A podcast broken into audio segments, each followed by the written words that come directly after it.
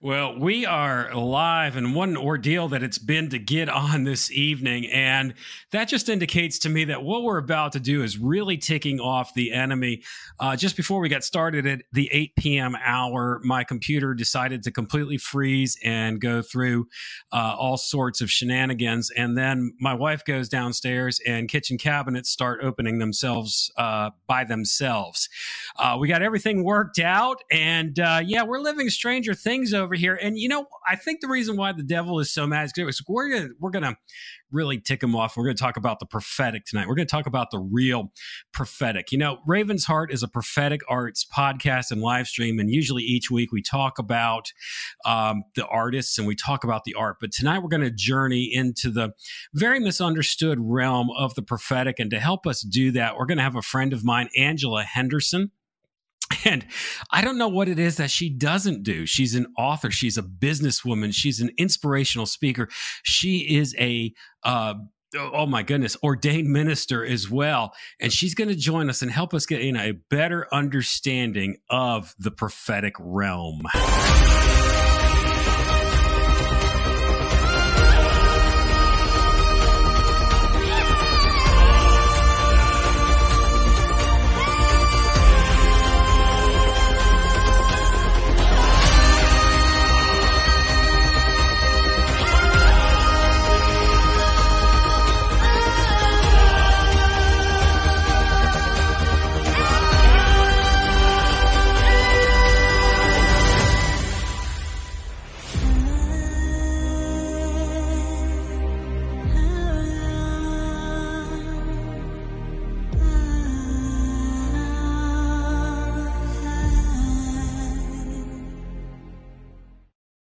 Angela, we we we we made it. This is absolutely amazing. We did it. Hey, you go.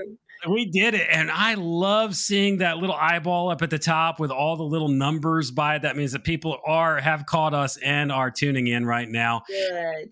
Thank you for joining us. And hey, if you're watching us on YouTube live right now, go ahead and subscribe and hit the bell at the bottom.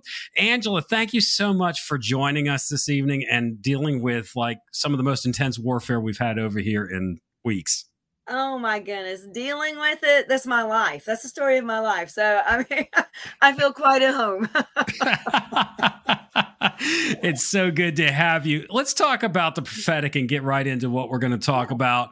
Um, you know the prophetic the, the term can be used in many different contexts. What does it mean to be to be prophetic in a biblical or christian context? Sure. I always tell people okay it's prophetic not pathetic.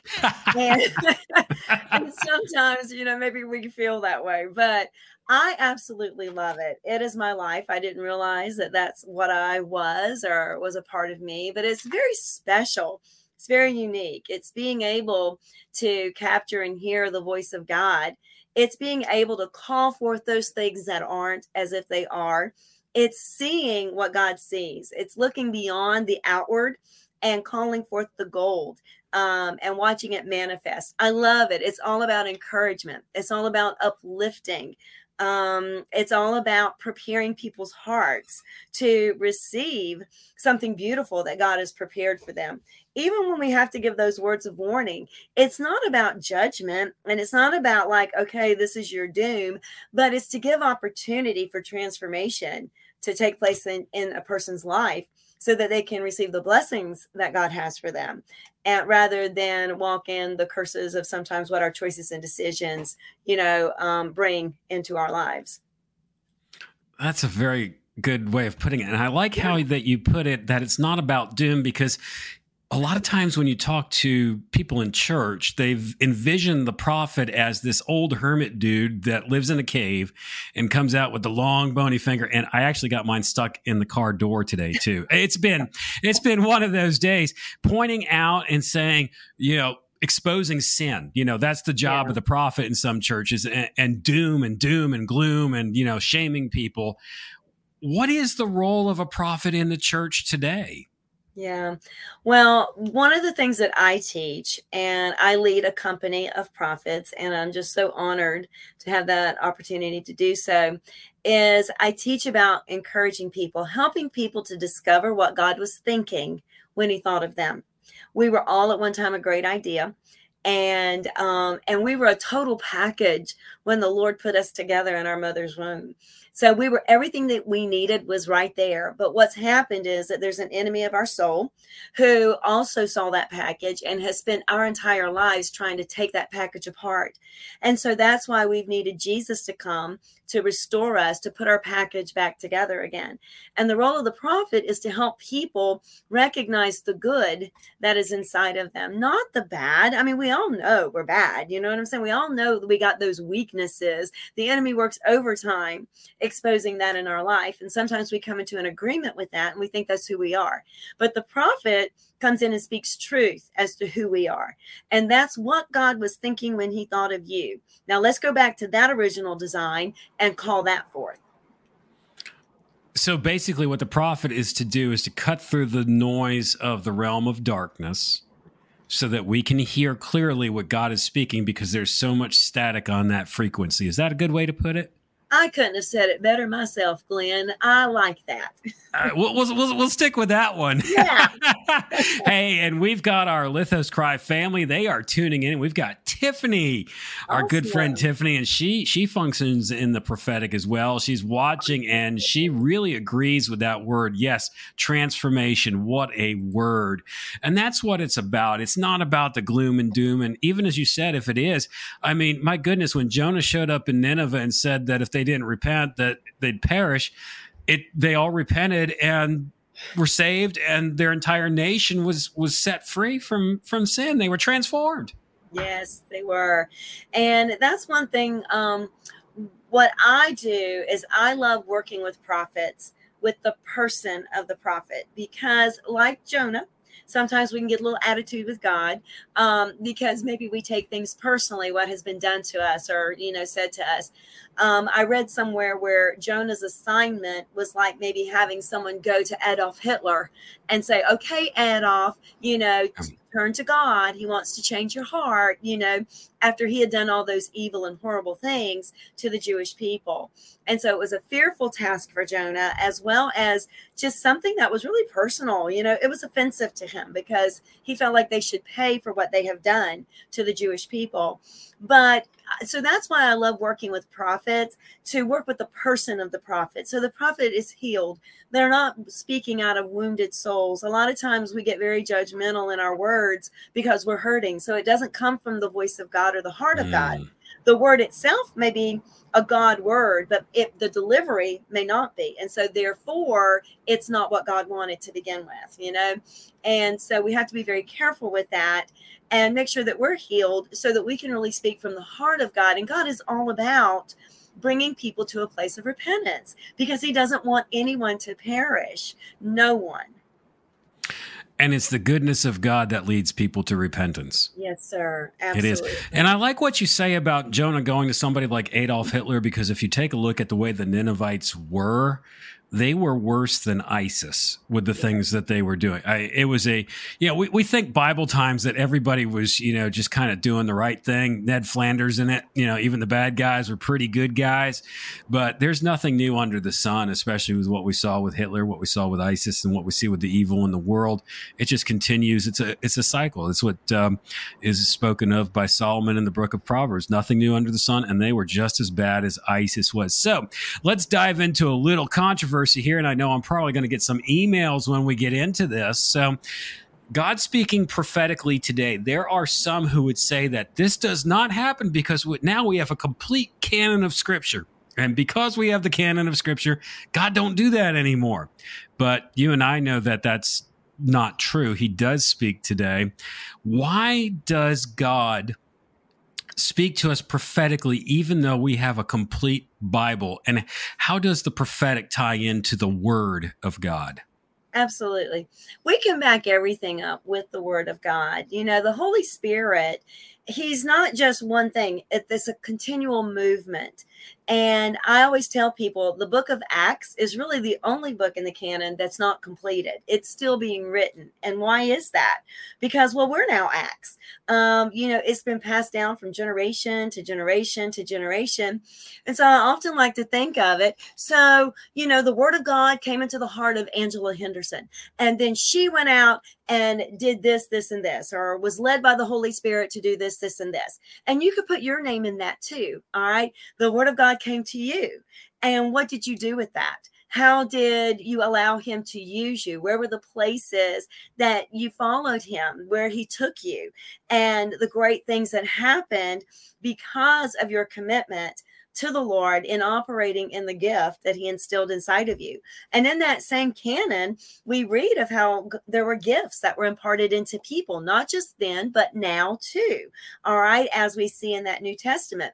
And so this is a continuation um, that continues to flow and be passed down. That's why we still have the word so active and alive today. It didn't get lost somewhere in another generation where it just didn't get passed down. But people continue to believe and they continue to activate in their gifts, whether they were a pastor um, who took care and shepherd, uh, shepherded a group of people, or whether they were an apostle that had a mission, and so they went overseas, or they, you know, were in their communities building things and continuing to pass along the word of God, or whether they were a teacher that taught the word and um, and and and gave got received fresh revelation from the word and inspired us to want to be good stewards and students of the word or an evangelist that went around teaching um, and, and winning souls. And then the prophet that went about declaring the kingdom of God is here. You know, the Bible says how beautiful on the mountain are the feet of those who go and declare, you know, that our God reigns. And so that prophet goes out and declares the kingdom of God is here. It's in you. Wake up, wake up. It's in you. And so when I was growing up, we only heard about the pastors, the teachers and the evangelists. We really didn't talk a whole lot about the prophets or the apostles. Um, as a matter of fact, I thought a prophet was a preacher because my father loved his CB radio and his handle was the prophet. And so I just thought it was a preacher. and, and I didn't even realize I was one. And what's so funny is that, you know, even my mom operates in the prophetic, but because back in those days it wasn't really um, you know um, taught or embraced um, you know you just didn't know that's what your gift was that's what your calling in life was. A couple things i want to bring up about that that I find very interesting. You're talking about how people respond to the things that God calls them to do. Yeah. And I always find it interesting to listen to a cessationist who doesn't believe in any of this stuff that we're talking about say, "Well, God called me to the ministry in, you know, Indiana." Well, God just spoke to you, so you really don't even believe what you're saying, you know. And or oh, I read the Word of God and I see this in there. Well, it's by the revelation of the Holy Spirit. Because I can tell you this much: before I was saved, and when I tried to read the Bible, I didn't understand a word of it. It, it made absolutely zero sense. I was fascinated by it, and I kind of understood it on a surface level, but the rest of the stuff I just didn't get. And I want to talk about a comment that just came up too. Go back to something that you just said, and we were talking about about the goodness of God leading people to repentance. Yes, so many view repentance as a dirty, judgy word, but it's a word that leads to purity. Mm-hmm. We've really messed that up and perverted what repentance is. Yeah. You know, sometimes we settle for less than who we're supposed to be. And when I realized that I had done that, I I had to repent. Lord, forgive me for seeing myself as less than. You have so much more for me. And I settled for less and i'm sorry for that you know forgive me and i want to be all that you've called me to be and designed me to be and i want to go on this journey with you to discover who that is you know yeah. There's something else too as we're talking about this and we're talking about hearing the voice of the Lord and living in the book of Acts and those you know I heard this a lot too from the from where I came from background we believed in this a little bit but most of it to the degree that we're talking about it's like well that level of prophetic if that's happening well that's probably of the devil all right so I think we give a little bit to. So what you're saying to me then is that the devil speaks today and God doesn't. You know, would you say that that's where what some people think and what they're doing is they're giving more power to the devil and saying that? Well, it's possible because we're surrendering that gift over to the work of the enemy, and it's mm. not Satan's, you know. And the thing is, is that, um, you know, I am a firm believer that those who operate in the witchcraft and the um, the medians and the spirit, they are they are prophetic, and mm-hmm. they have a gift, and they have an anointing and a call on their life and a lot of times maybe that's not been understood or that's been not been nurtured or that's not been um, you know, mentored correctly. And so they've just kind of grabbed it on their own and have just kind of gone out with it mm-hmm. and are doing what they're doing with it in a fleshly way. And I think sometimes they even mean in their in their mind they think, well, I'm doing good. I'm trying to help people, or I'm trying to. And I've heard it said from their own voices before. But when our heart is not connected to the Father, to the creator of all things, then it becomes a fleshly thing. And so it's about us trying to find our identity in that. And that is really not our identity is in God. And then through that, He gifts us to go about, you know, um, through the, the gifts and the callings that He's given us to advance kingdom and participate with Him in bringing heaven to earth. But it's really not something that we just find our identity in and then try to get man's approval from, you know? Let's stop here for a minute because I want to kind of hover on this for a second. What then is the difference between the prophetic realm in the church and the prophetic realm, let's say, in the occult and witchcraft? What is the difference? Sure. Well, let me just go ahead and put this out there. Um, when we talk about the church, um, I would like to for us to think about what God envisioned for his people. All right, not the organization church because I'm just going to, I say this from the pulpit. I don't like going to church. I've never liked going to church. My father is a minister, he's a pastor. I was raised in the church, um, but it was a religious organization. And so, yes, it did cut off some of the, beauty of what God was wanting to do in and through his people. So, but I am passionate about being the church. And there's a difference in just going and attending and checking it off on your list of things that you've done, you know, so you can be a good person. Um, but when we be the church, it's very different because then we are being what God has designed us to be and what Jesus Christ uh, came and gave his life for. And so sometimes the prophetic in the church can be very pathetic because you sorry. I'm sorry. It just is. Um, because a lot of times we find out we try to find our identity in that and so we get very prideful and what have you. And sometimes in the world um, you know people are just trying they're, they're hearing but they're just going about maybe the delivery and, and not the quite in the right way. So i wanted to kind of put that out there to try to lower some walls as well because folks, if you're out there and you're in the world and you do have this gift, first of all, I want to say that, that God loves you so much that He entrusted you with this gift. He knew that He could do great things within uh, within you and through you where this gift was concerned. And so I just want to encourage you that you do have a Father that really loves you and cares about you, and just admires you. You're the apple of His eye.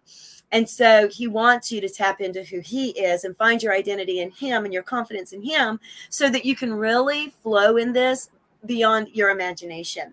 And you will really do good things for people. You will really help people, but it won't be a crutch for yourself. Um, one of the things the prophets have a tendency to get very sensitive and very tender. And so, even in the church, we can lean towards witchcraft when we use it to try to control people and um, try to get to fear put fear in them or to manipulate them to do what we think they ought to do. And that happens in the church as well as outside the church.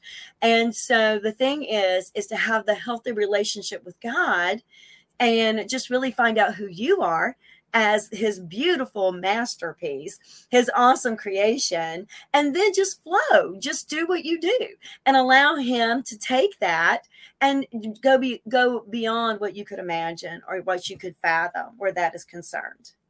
So what you're saying, and we know this because it's in scripture, it says in Romans 11, 29 that the gifts and calling of God are without repentance. So you can have the prophetic yeah. gift and not even be saved because it's knit in the DNA. Yes, but if we are not tapped into the Father, if we're not moving in the, the realm of the Spirit, we are going to you're going to come to a brick wall and your prophetic gifting is only going to go so far. And this is what i've seen is i've seen people starting that aren't saved starting to operate in that prophetic gifting getting downloads from the lord and they're not saved. And yes that does happen. I'm ready for the emails to come. It does happen but then all of a sudden it takes a left turn at albuquerque and then they are like headlong into paganism and and all sorts of other things. So what you're saying it either goes to a wall and then goes off to the left into deeper darkness. Have you seen that angela? I have. I've seen that in my um just even within um those that are close to me um, I've watched it happen, and um, where maybe they were hurt, maybe in the church, or different things happened within the church, and so even in their gifting, they turned and went into another direction with that. But the thing is, is that people are fallible. It doesn't matter if you're in the church or if you're outside the church. People are people, so we're fallible. So that's why we can't put our trust in people.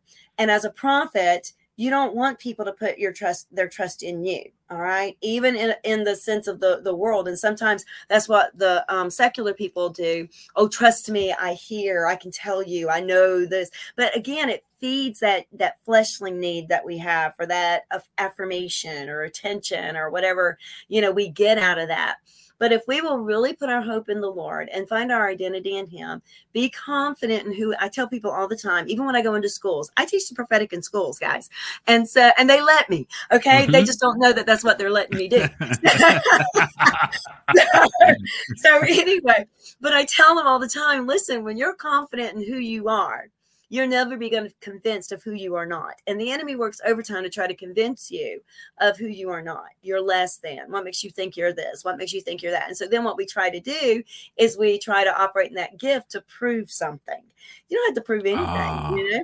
Just be you be confident in who god's created you to be get to know yourself it's important that you know yourself and that you know him and then when you do that, you're going to be very comfortable in your gift. And you're also going to be comfortable in allowing him to use you however he wants to, wherever he wants to, where your prophetic anointing is concerned.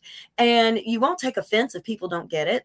And you won't get prideful if people are clinging to you because listen, the life of a prophet, they love you one minute and they hate you the next. So you, you just can't go with that. You know what I'm saying? You got to know who you are and be okay with that. What we're doing here, for those that are just tuning in right now, is we're taking back the things that Satan has stolen. And that, that's that's what we're doing. Uh, the devil didn't create a single thing in the world. Uh, God created it all. All that the devil has done has taken it and twisted it and perverted it and turned it into something that is dark. That's what we're doing here. That's why uh, those that are just tuning in, we had so much warfare. We're on a little bit later tonight, getting on. As soon as I was getting ready to hit the start button, Angela and I were having a nice conversation. I was enjoying some coffee and the computer just went down, microphone system went down. Uh, and then all of a sudden, my wife goes downstairs to find the cabinets are opening by themselves. So we're going to have to work on that, work on that after this one. So I we do have knows your name and they who you are. It's great when Hilda does, but it's even better when Hill does.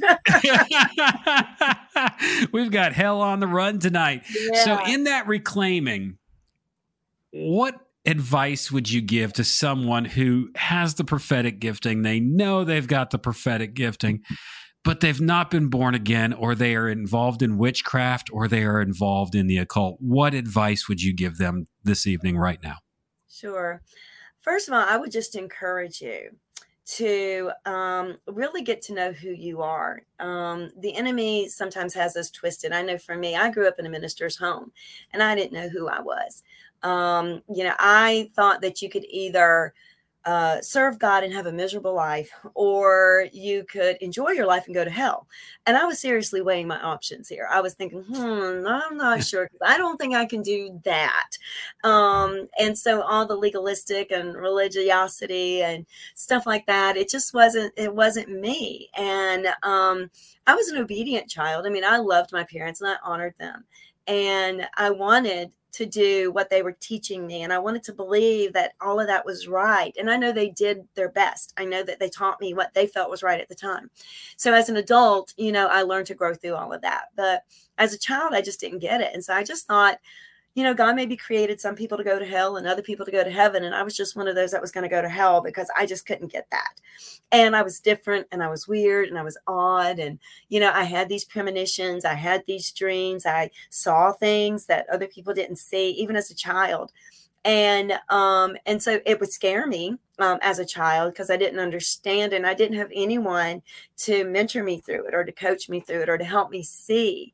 So um, I, I, was odd and I was weird. If, we talked about Stranger Things earlier. I, I, could relate to those kids. I mean, I, I was a Stranger Thing kid. So um, I could relate to a lot of things that, you know, their adventures took them on. And so I would always tell stories because it never failed. Everywhere I went, there was activity around me. There would be weird things coming out of the woodwork, literally. And so I would have these fascinating stories to share with people. So I was a storyteller everywhere I went because I would tell about the strange things that would happen. And, um, but for those of you who, you know, are out there and you're just, I know you're struggling. I know you're wondering. And sometimes we might find a, a moment of peace and of confidence because maybe man has approved us. All right. But the minute man doesn't, I also know it crushes us. And so I want to encourage you to really get connected with the Heavenly Father because He designed you and He created you. He knows about you. He loves you. He understands you because he designed you that way.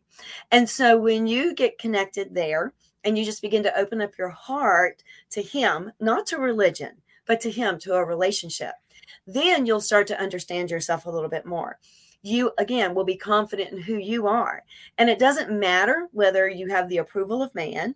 If you do, that's okay. Yay, you. That's great. And if you don't, it's okay too, because it's not about you, it's about them and whether they're ready to receive what God has for them or not. You're just the messenger. But when we do that, we are able to release our gift and we don't find our, our identity in it. We find it in Him. And then we can just be free. You can share it with joy. You can share it with passion. Um, you know, you can um, you, you love it. You just live in it and you walk in it because of this connection with Him. And it's a freer lifestyle. It really is. It's a freer lifestyle. And so I just encourage you to find that connection and just kind of open up your heart and just, you know, have that relationship with Him. And it's amazing the things that you're going to do and the things that um, the person that you're going to become.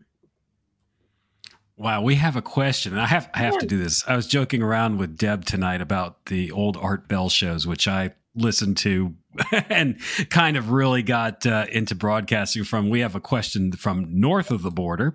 Um, it's uh, Angela. Do you find that your prophetic gifting is stronger at certain times, or is it usually consistent day in and day out? Thank you, Tiffany. And that's a great question.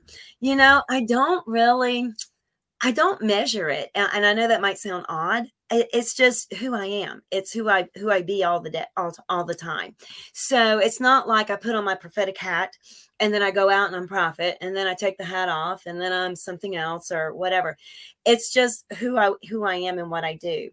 Um, so I really don't see it like okay god i'm hearing from you or um, okay lord i'm not hearing from you it's it's almost like i can't help it i just am who i am and so I don't know if that's helpful um, and maybe what you're seeking for right now. But again, it's because I find my identity in the Lord, in Him.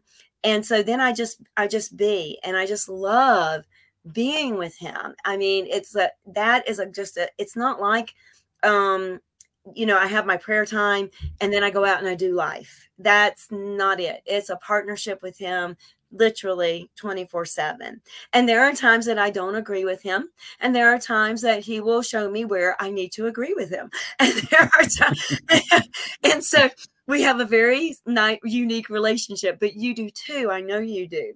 And just be comfortable in that relationship. He loves you the way you are. He doesn't look for ways to zap you over the head and, and you know, or, or chastise you.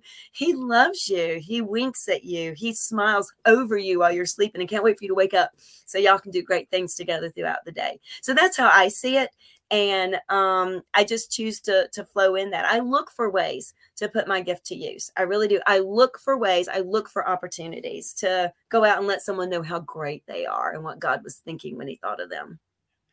And Tiffany says that's very helpful. She tends to hear him more uh, fluidly in worship and music. Tiffany, I understand that. I do, but I'm going to disclose something to you guys that might really surprise you. Um, if you drive with me in my car, you won't you're not going to hear worship music. You're probably going to hear the 70s or the 60s or the 80s. Uh, jazz. I'm a big jazz fan, but I worship 24 7. It doesn't matter what is going on around me. And even when I teach my um, prophetic workshops, when the people come in, they'll come into all kinds of music, and it, none of it will be uh, the worship music. And why is that? Because I try to teach them listen, when you're on an elevator with somebody, when you're out and about in the world, you're not going to hear that worship music. You just have to be prophet. You got to be listening and hearing 24 7. You got to be connected. You got to hear God in the sounds of nature, through the streets of a car horn, whatever's going on around you. And a lot of times, um, especially in the Christian world, we think I got to get in the mode, I got to get in this. And I know David even played his harp or, you know, and, and, and listened to music or what have you. But we have to be in that mode all the time. And so when I te- do my workshops, we're probably coming into I can see clearly now the rain is gone. That's my favorite song in the whole wide world. So anyway, and, and and and even when we do our activities, we'll play all kinds of music because again, it's that's the environment you're in out there. You know what I'm saying? It's not like, um, you know, okay, let's put on some worship music so I can prophesy now, because that's not what's happening out there in the real world. And we got to be out there because there are many voices that are resounding out there and people are listening to them. Where's our voice, prophets? Are we waiting for that moment where we're in a church service and we're listening to worship or whatever? Or are we being a louder voice out there regardless of what's going on in the world? Are we hearing God? That is so refreshing. And you've come to the right place because a lot of our viewers and our listeners, uh, they listen to all sorts of music, uh, especially on the heavier end of the spectrum. And that, this is how this all came about because when I was going through the recovery from my brain surgery, I was not really going to church. I definitely wasn't in the Word. Prayer was not something that I was doing but there were certain symphonic heavy metal bands that I was listening to from Europe that I would hear the voice of the Lord very clearly through that got me in this direction right now where we're at today. So yes, it does it does happen and Tiffany is back with us. She said that's good. Thank you. I like that you look for opportunities. Thank you. I think you really ministered to Tiffany that this oh, evening. That is awesome. Tiffany, you are amazing and you are um, a very unique voice and I just want to encourage you don't be silent um, but look for ways. One of the things and just to share and i'm not just speaking to tiffany but since she, we're the ones that are in conversation but this is for anybody.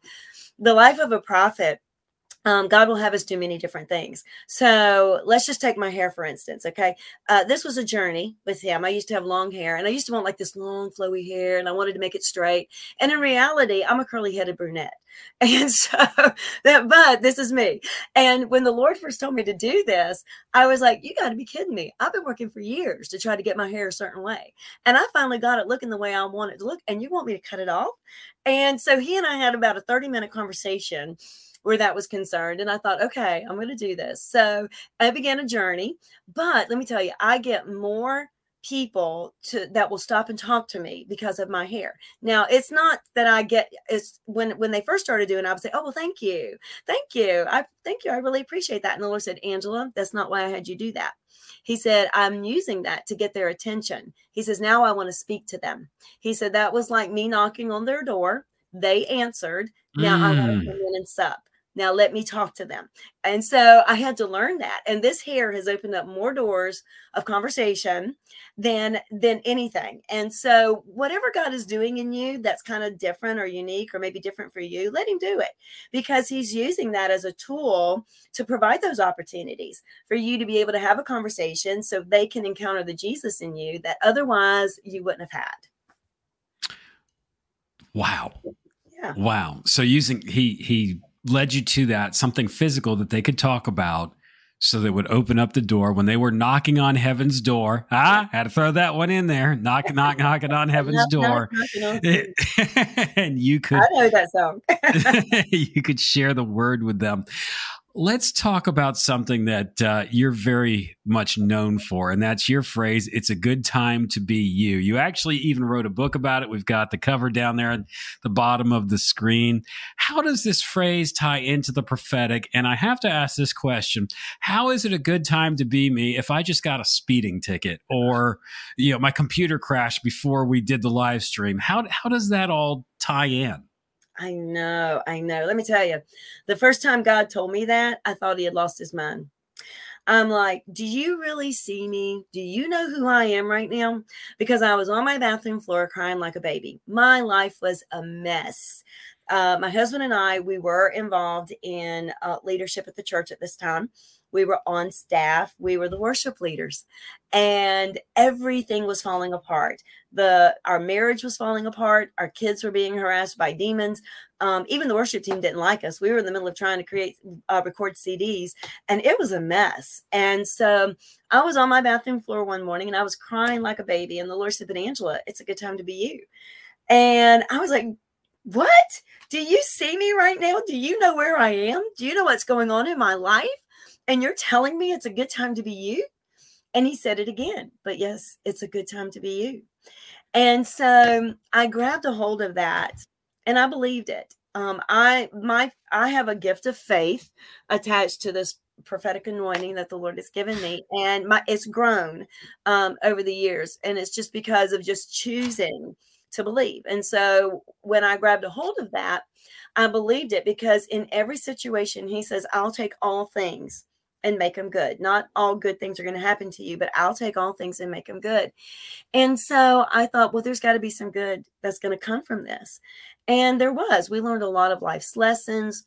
We walked through a lot of difficult things. It taught me perseverance, it taught me endurance, not to give up, to mature in these times of, of testing and trial because it's working, you know, to increase my faith.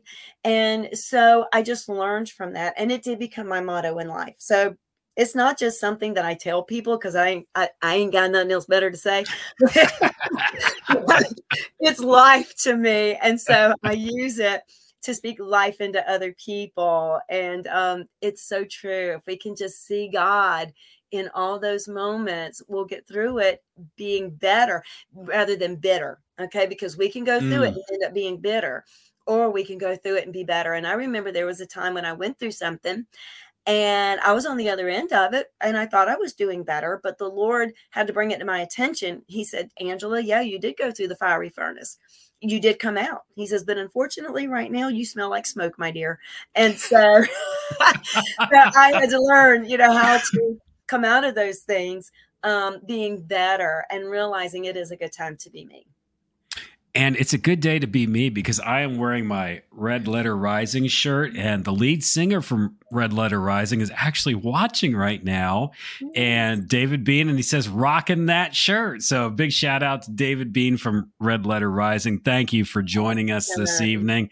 And I it's a good color red. Red is awesome And look, I got it on tick. So red means action, it means passion, it means driven, it means life. And so when and, and that's another thing that the Lord um like uses me in a lot. And it, and guys, you can get these tools inside of you too. Just study your colors. Just study your numbers. Just study and and when you get these uh, when you come across people oh man that color looks great on you. Oh you look like you're a person that's like driven. You look like you're really you know active and motivated. And so you begin to talk into them based on what they're wearing and they want to know how do you know that? And it's just something that the holy spirit brings to your attention. He pulls out of you because you got it in you. You see that person with it on and you can begin to talk into their life and you're telling them things and they're wondering how on earth do you know this? And then it just continues the conversation continues and the god and god takes it deeper. So let's go back again for david and his band. Oh he, and here he is. I, I want you to repeat this for them. He's like that's good stuff. What does the color red mean again prophetically for sure. red letter rising? Yeah, red is great. It means action. It means passion. It also means life. It's the blood. Uh, it represents blood, and blood is the life force in our body. So it represents um, blood and or life rather. So it's a really amazing color. It can also represent anger, and anger is not a bad thing. Remember, all of our emotions are okay. God designed them. We need them to express how we feel in the moment. Even Jesus was angry. Okay, so it's it, it becomes unhealthy when we get stuck in the moment. But you know so it even represents anger. And so what is it that we're angry about that we would be driven and motivated to take action in order to transform life? Yeah. Wow. I love this. Here we are talking about the prophetic and you're just prophesying and speaking all of these things as as, as we're as we're talking. And uh, david says you just described me to a T. Love it, David. And, and this is David, right? David, David Bean, yes. David, let's add your name to that too, which is beloved. Okay. And so you are truly a man after God's own heart. And we know that, you know, God gets angry at times and he's very driven and very passionate about his people and so you you have that part of god's heart in you. So keep doing it and keep moving forward and doing what you're doing. You are making a di- you're not making a difference only but you're being a difference and that's important David, you got your money's worth tuning in tonight. Thanks for tuning in and, and, checking out what's going on over here. I knew that this was going to be an awesome edition, and Deb is weighing in too, and uh, she's going going back to some of the comments you were saying about your relationship with the Lord. How there's some times that He's had to pull you out of the fire and like, hey, you smell like smoke and everything yeah. like that. And some days it's awesome, and you're just flowing in the prophetic, feel on the top of the world. Uh, Deb, who's got a prophetic gifting, and you're mentoring her right now, she says, "LOL, I can relate. And uh, David is like, seriously. Thank you for tuning in this evening. So it is a good day to be you. And it's just a matter of the filter that we look at things through, then, really. Are we looking at this through the filter of the devil, through the enemy of gloom and doom, or are we looking through this through God's filter? And there are even secular scholars that have said that our crisis is really our opportunity. Yeah, it's it's you said something great right there, Glenn. I'm going to tell you something. Sometimes the world makes better sense than the church.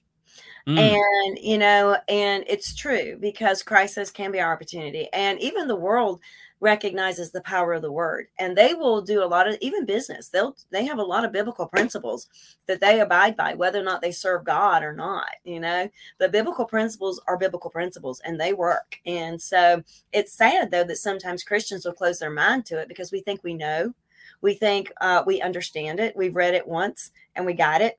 And the word is constantly being revealed to us. The mysteries of the word. We'll never get it all, but we want to be open to growing and we want to be open to knowing. I tell people all the time if if you think you know it all right now, then where you are right now is as good as it gets. Are you happy with that?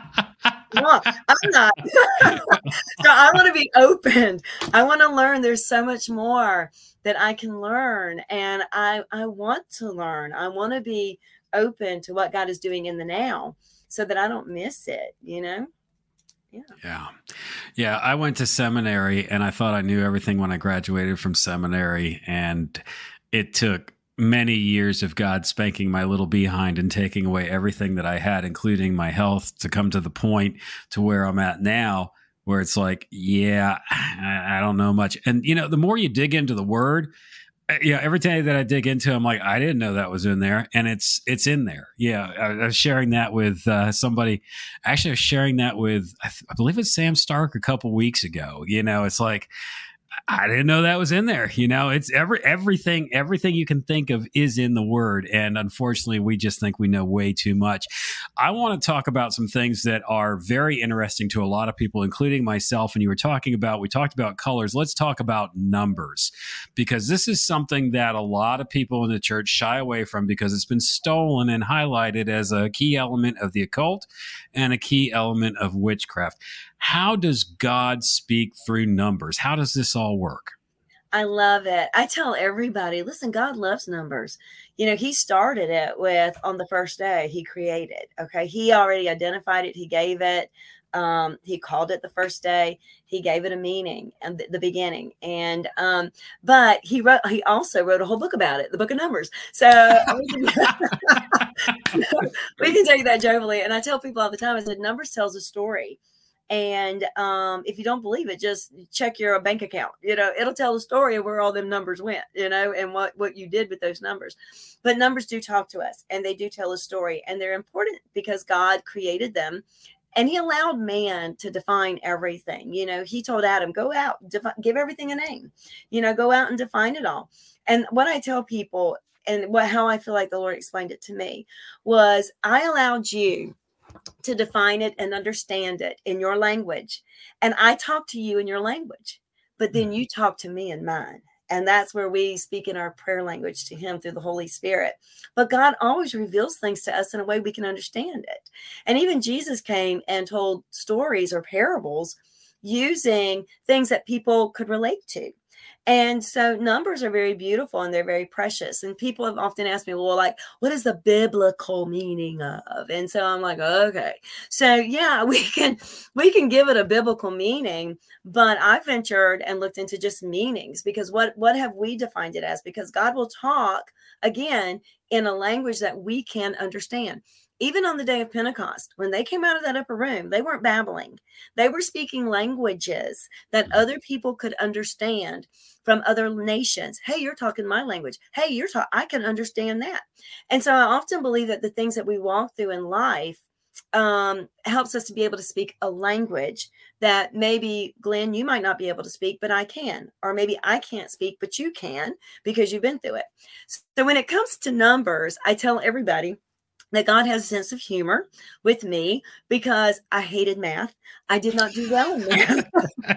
like, a part of my children's education was homeschooling. Now that was we had a plethora of education, but a part of that was homeschooling, and I was the teacher. We all did bad in math, but I am passionate about the numbers and helping people to kind of understand a little bit of the story of their life where their numbers are concerned. And so a lot of times I start off with just something as simple as their birthday. You know, when were you born? Tell me your birthday.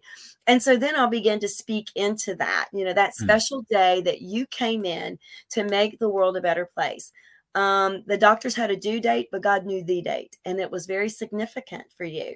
And so we'll start there, and then I begin to I'll use that to help them see qualities that are inside of them that maybe they've not tapped into because they didn't know were there.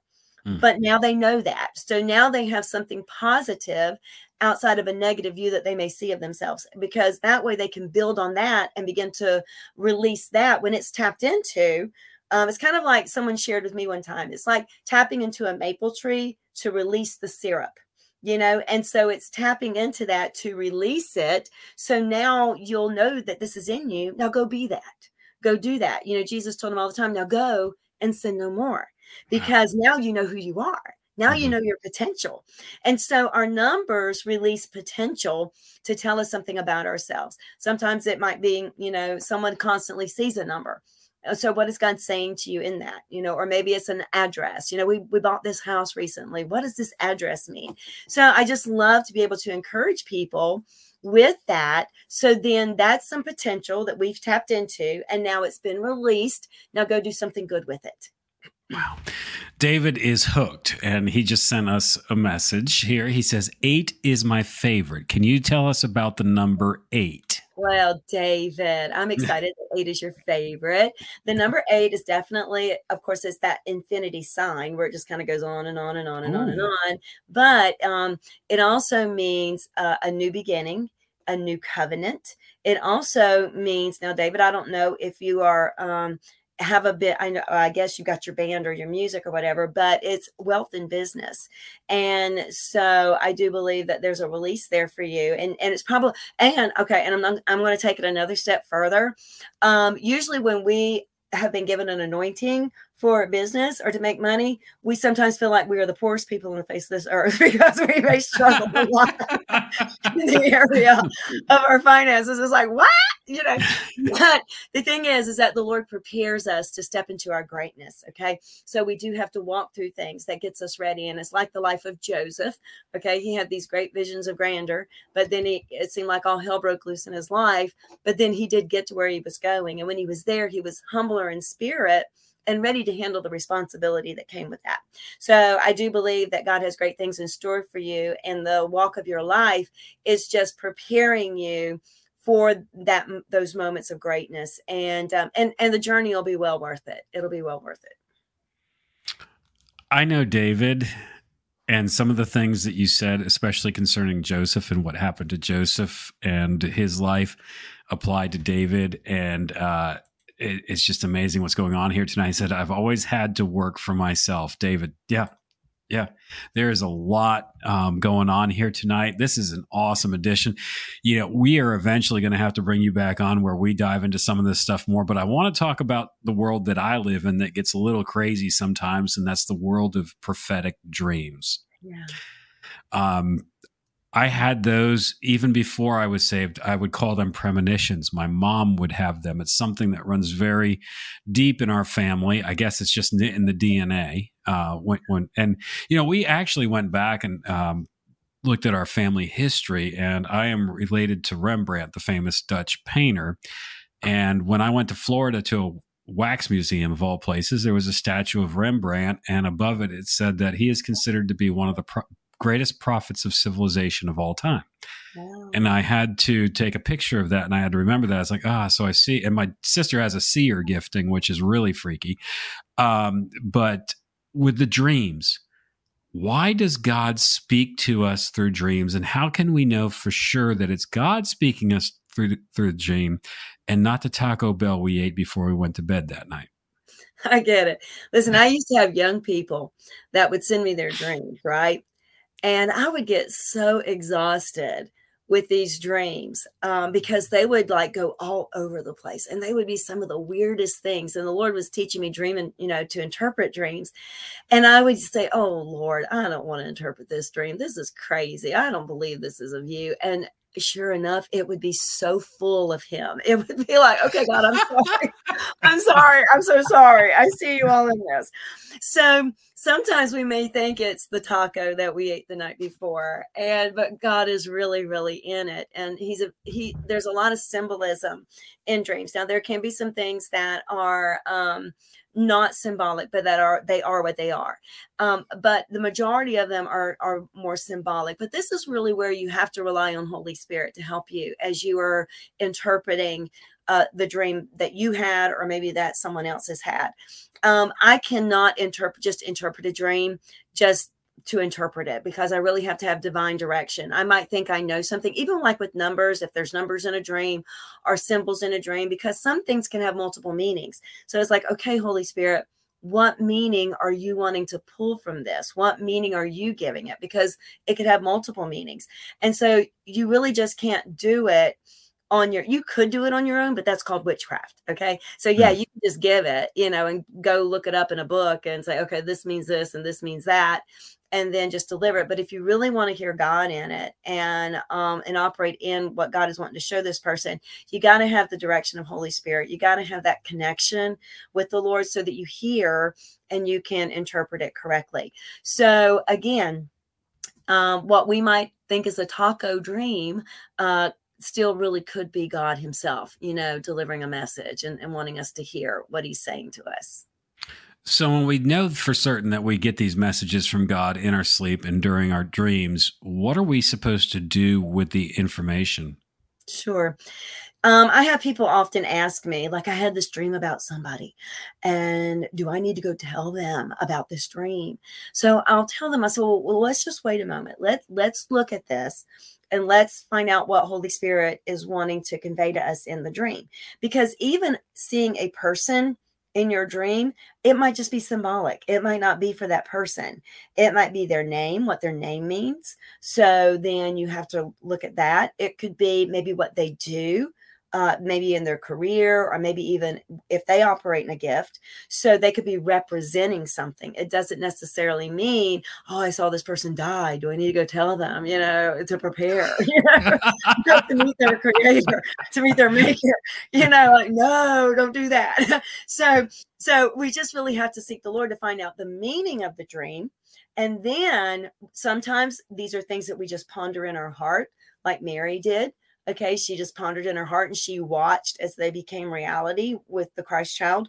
Or we we may need to go to that person, but again, uh, and I know I keep going back to Holy Spirit, but we can't do it without Him because, see, the mm-hmm. opposite of a relationship with Holy Spirit is witchcraft. And so, because it's the flesh, so we rely on what we think. I tell people all the time the the um, most dangerous question anyone could ever ask a prophet is, "So tell me, what do you think? How do you feel?" And so then we're getting into our soul man. And oh. so our soul man can deceive us. All right. And so we don't want to tell people what we think or what we feel. We want to tell people what we hear from Holy Spirit. And so um, don't I tell them, don't ever ask those questions. It's okay to say, I don't know. And uh, because unless Holy Spirit's revealing it to us or telling us, then we don't know. And it's okay to say that.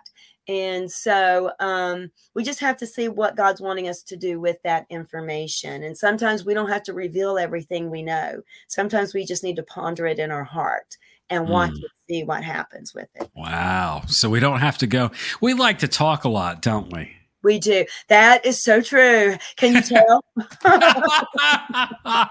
and uh, David, uh, he's like, she, she's for real, genuine. Yes. Um, we are diving into the prophetic of the prophetic arts and uh, tying this all in. And as I said at the beginning of the broadcast tonight, we focus a lot on the artists who flow in the prophetic and their art forms. But I really want to get to the the heart of what prophetic is, what it means to be prophetic, because it's so powerful. I really believe that God right now is calling for stronger prophecy, a stronger uh, movement in the prophetic to get us through the times that uh, we're moving into right now. And they are exciting times. And yes, Angela is for real. She wrote a book, and I just got done. I actually read it. Yes, it is called Run for Your Life. Um, and no, this is not about. Uh, me uh, burning the dinner at home and having to run for my life when when Deb finds out the dinner's burned. Um, but there's a chapter in this book, and I love it. It's chapter 11. This is how real Angela is. It's entitled "Kicking Satan's Ass." Wow, that is so un Sunday school. I love it. Let me tell you, when I was going to write that chapter, I went to my pastor and I and I was talking to her and I said, "This is what I feel led to call this chapter," and she said, "Go for it, just do it." And I'm like, "Okay." David says yes. Hey, David, that might be a great title for a new song, "Kicking Satan's Ass." I might have just been censored on YouTube for foul. I don't know. An ass is a donkey. I mean, my goodness, you know. Well, it's, what it's, happened it, was, I'm, mm. and you, I mean, you I don't know. You want me to refer to what I was talking about? Please do. Okay. Yes. well, the book is about running a marathon and preparing literally for that and um, in the race i was at like the 13th mile and um, i was by myself not a lot of people were around and even the volunteers that were holding up encouragement signs had left and put sign left their signs in their chairs. So there was nobody on this stretch of land uh, of road where i was. And so and we were running for cancer so we were raising money we were running with a, a team called team in training. And so there was a sign that said your feet are and i was feeling sorry for myself because i was by myself. I didn't see anybody around me. And the sign said your feet are hurting right now because you're kicking cancer's ass. And mm. i started laughing. And i thought that is so funny. I said that's right. I'm i'm i'm still running. I'm making a difference. What i'm doing you know i'm raising money. It might find a cure for cancer. You never know. I'm not quitting. I'm not giving up. And it's the same thing in life. Sometimes we get tired we get weary we get battle worn and you know we feel like giving up we feel like that nobody cares or even god isn't with us but listen guys that's at the time when you you're tired because you're kicking satan's ass and so don't quit don't give up keep going um, he wants to discourage you but you're in it to win it and so i just encourage you to keep going. This is so awesome um, David's commenting back about the song "Kicking Satan's Ass." He says he's on it right now, so we're looking forward to that. and, Deb, and Deb does agree. Yes, she is for real. Uh, the the just the mentorship that you've provided over here in the Remsen household has just been amazing. Just in the short amount of time that we've known you. But going back to your book, uh, "Run for Your Life," you point out in that and I don't know if it's explicitly or implicitly that God speaks to us through our circumstances prophetically, or you know, things that we just go through in our life. And a lot of people don't realize that. How is it that you found that God speaks to us through our circumstances? How do we tune into what he's saying? And that's something that I've had to learn over the years because I was because I'm a very animated individual, I was also probably the world's biggest drama queen. So, I mean, if it was happening and it was going on, I could take it and even intensify it and make it even worse. And so the Lord had to really grab a hold of me and, and say, Angela, listen, I'm working in you through every situation. And he did use the story of Joseph to kind of help mm. pull me into an alignment and help me realize that no matter what situation Joseph found himself in, he still used his gift. He was himself and God um, sharpened him. God polished him in those moments. Um, God reinforced who he was in those moments so that when the final time came when he heard his name called out he could actually go and stand before those kings and he could you know be who god had designed him to be and step into a very high leadership role but it was during those moments that he heard god and he was just being who he was with god and so I've had to learn that over the years. And it's not been easy lessons. I mean, in this book, it's a good time to be you. Every chapter is about a traumatic family situation. I mean, it's, it wasn't just all fun and games. I mean, but learning to take these traumas and just turn them into treasures. And I wouldn't, I would not take anything for all the things God's walked me through, all those lessons. I wouldn't trade them for anything. Mm. Mm, wow. You know, a lot of us, we just walk obliviously through life and we just think we're victims of everything that's going on instead of really seeing, or we've got our head in our cell phone. Now, if you're watching the Ravens Heart live stream on your cell phone while you go, that's okay. But uh, we just kind of just go through passively. Passive victims is kind of the mentality that we take. Uh, David just messaged back too, and this is I want to encourage you with this, Angela. He's got to go right now. He's uh, going to be watching this over and uh, looking Miss Angela up. He wants to get in touch with you and would love for you to speak at his church. So, um, wanted to encourage you with that.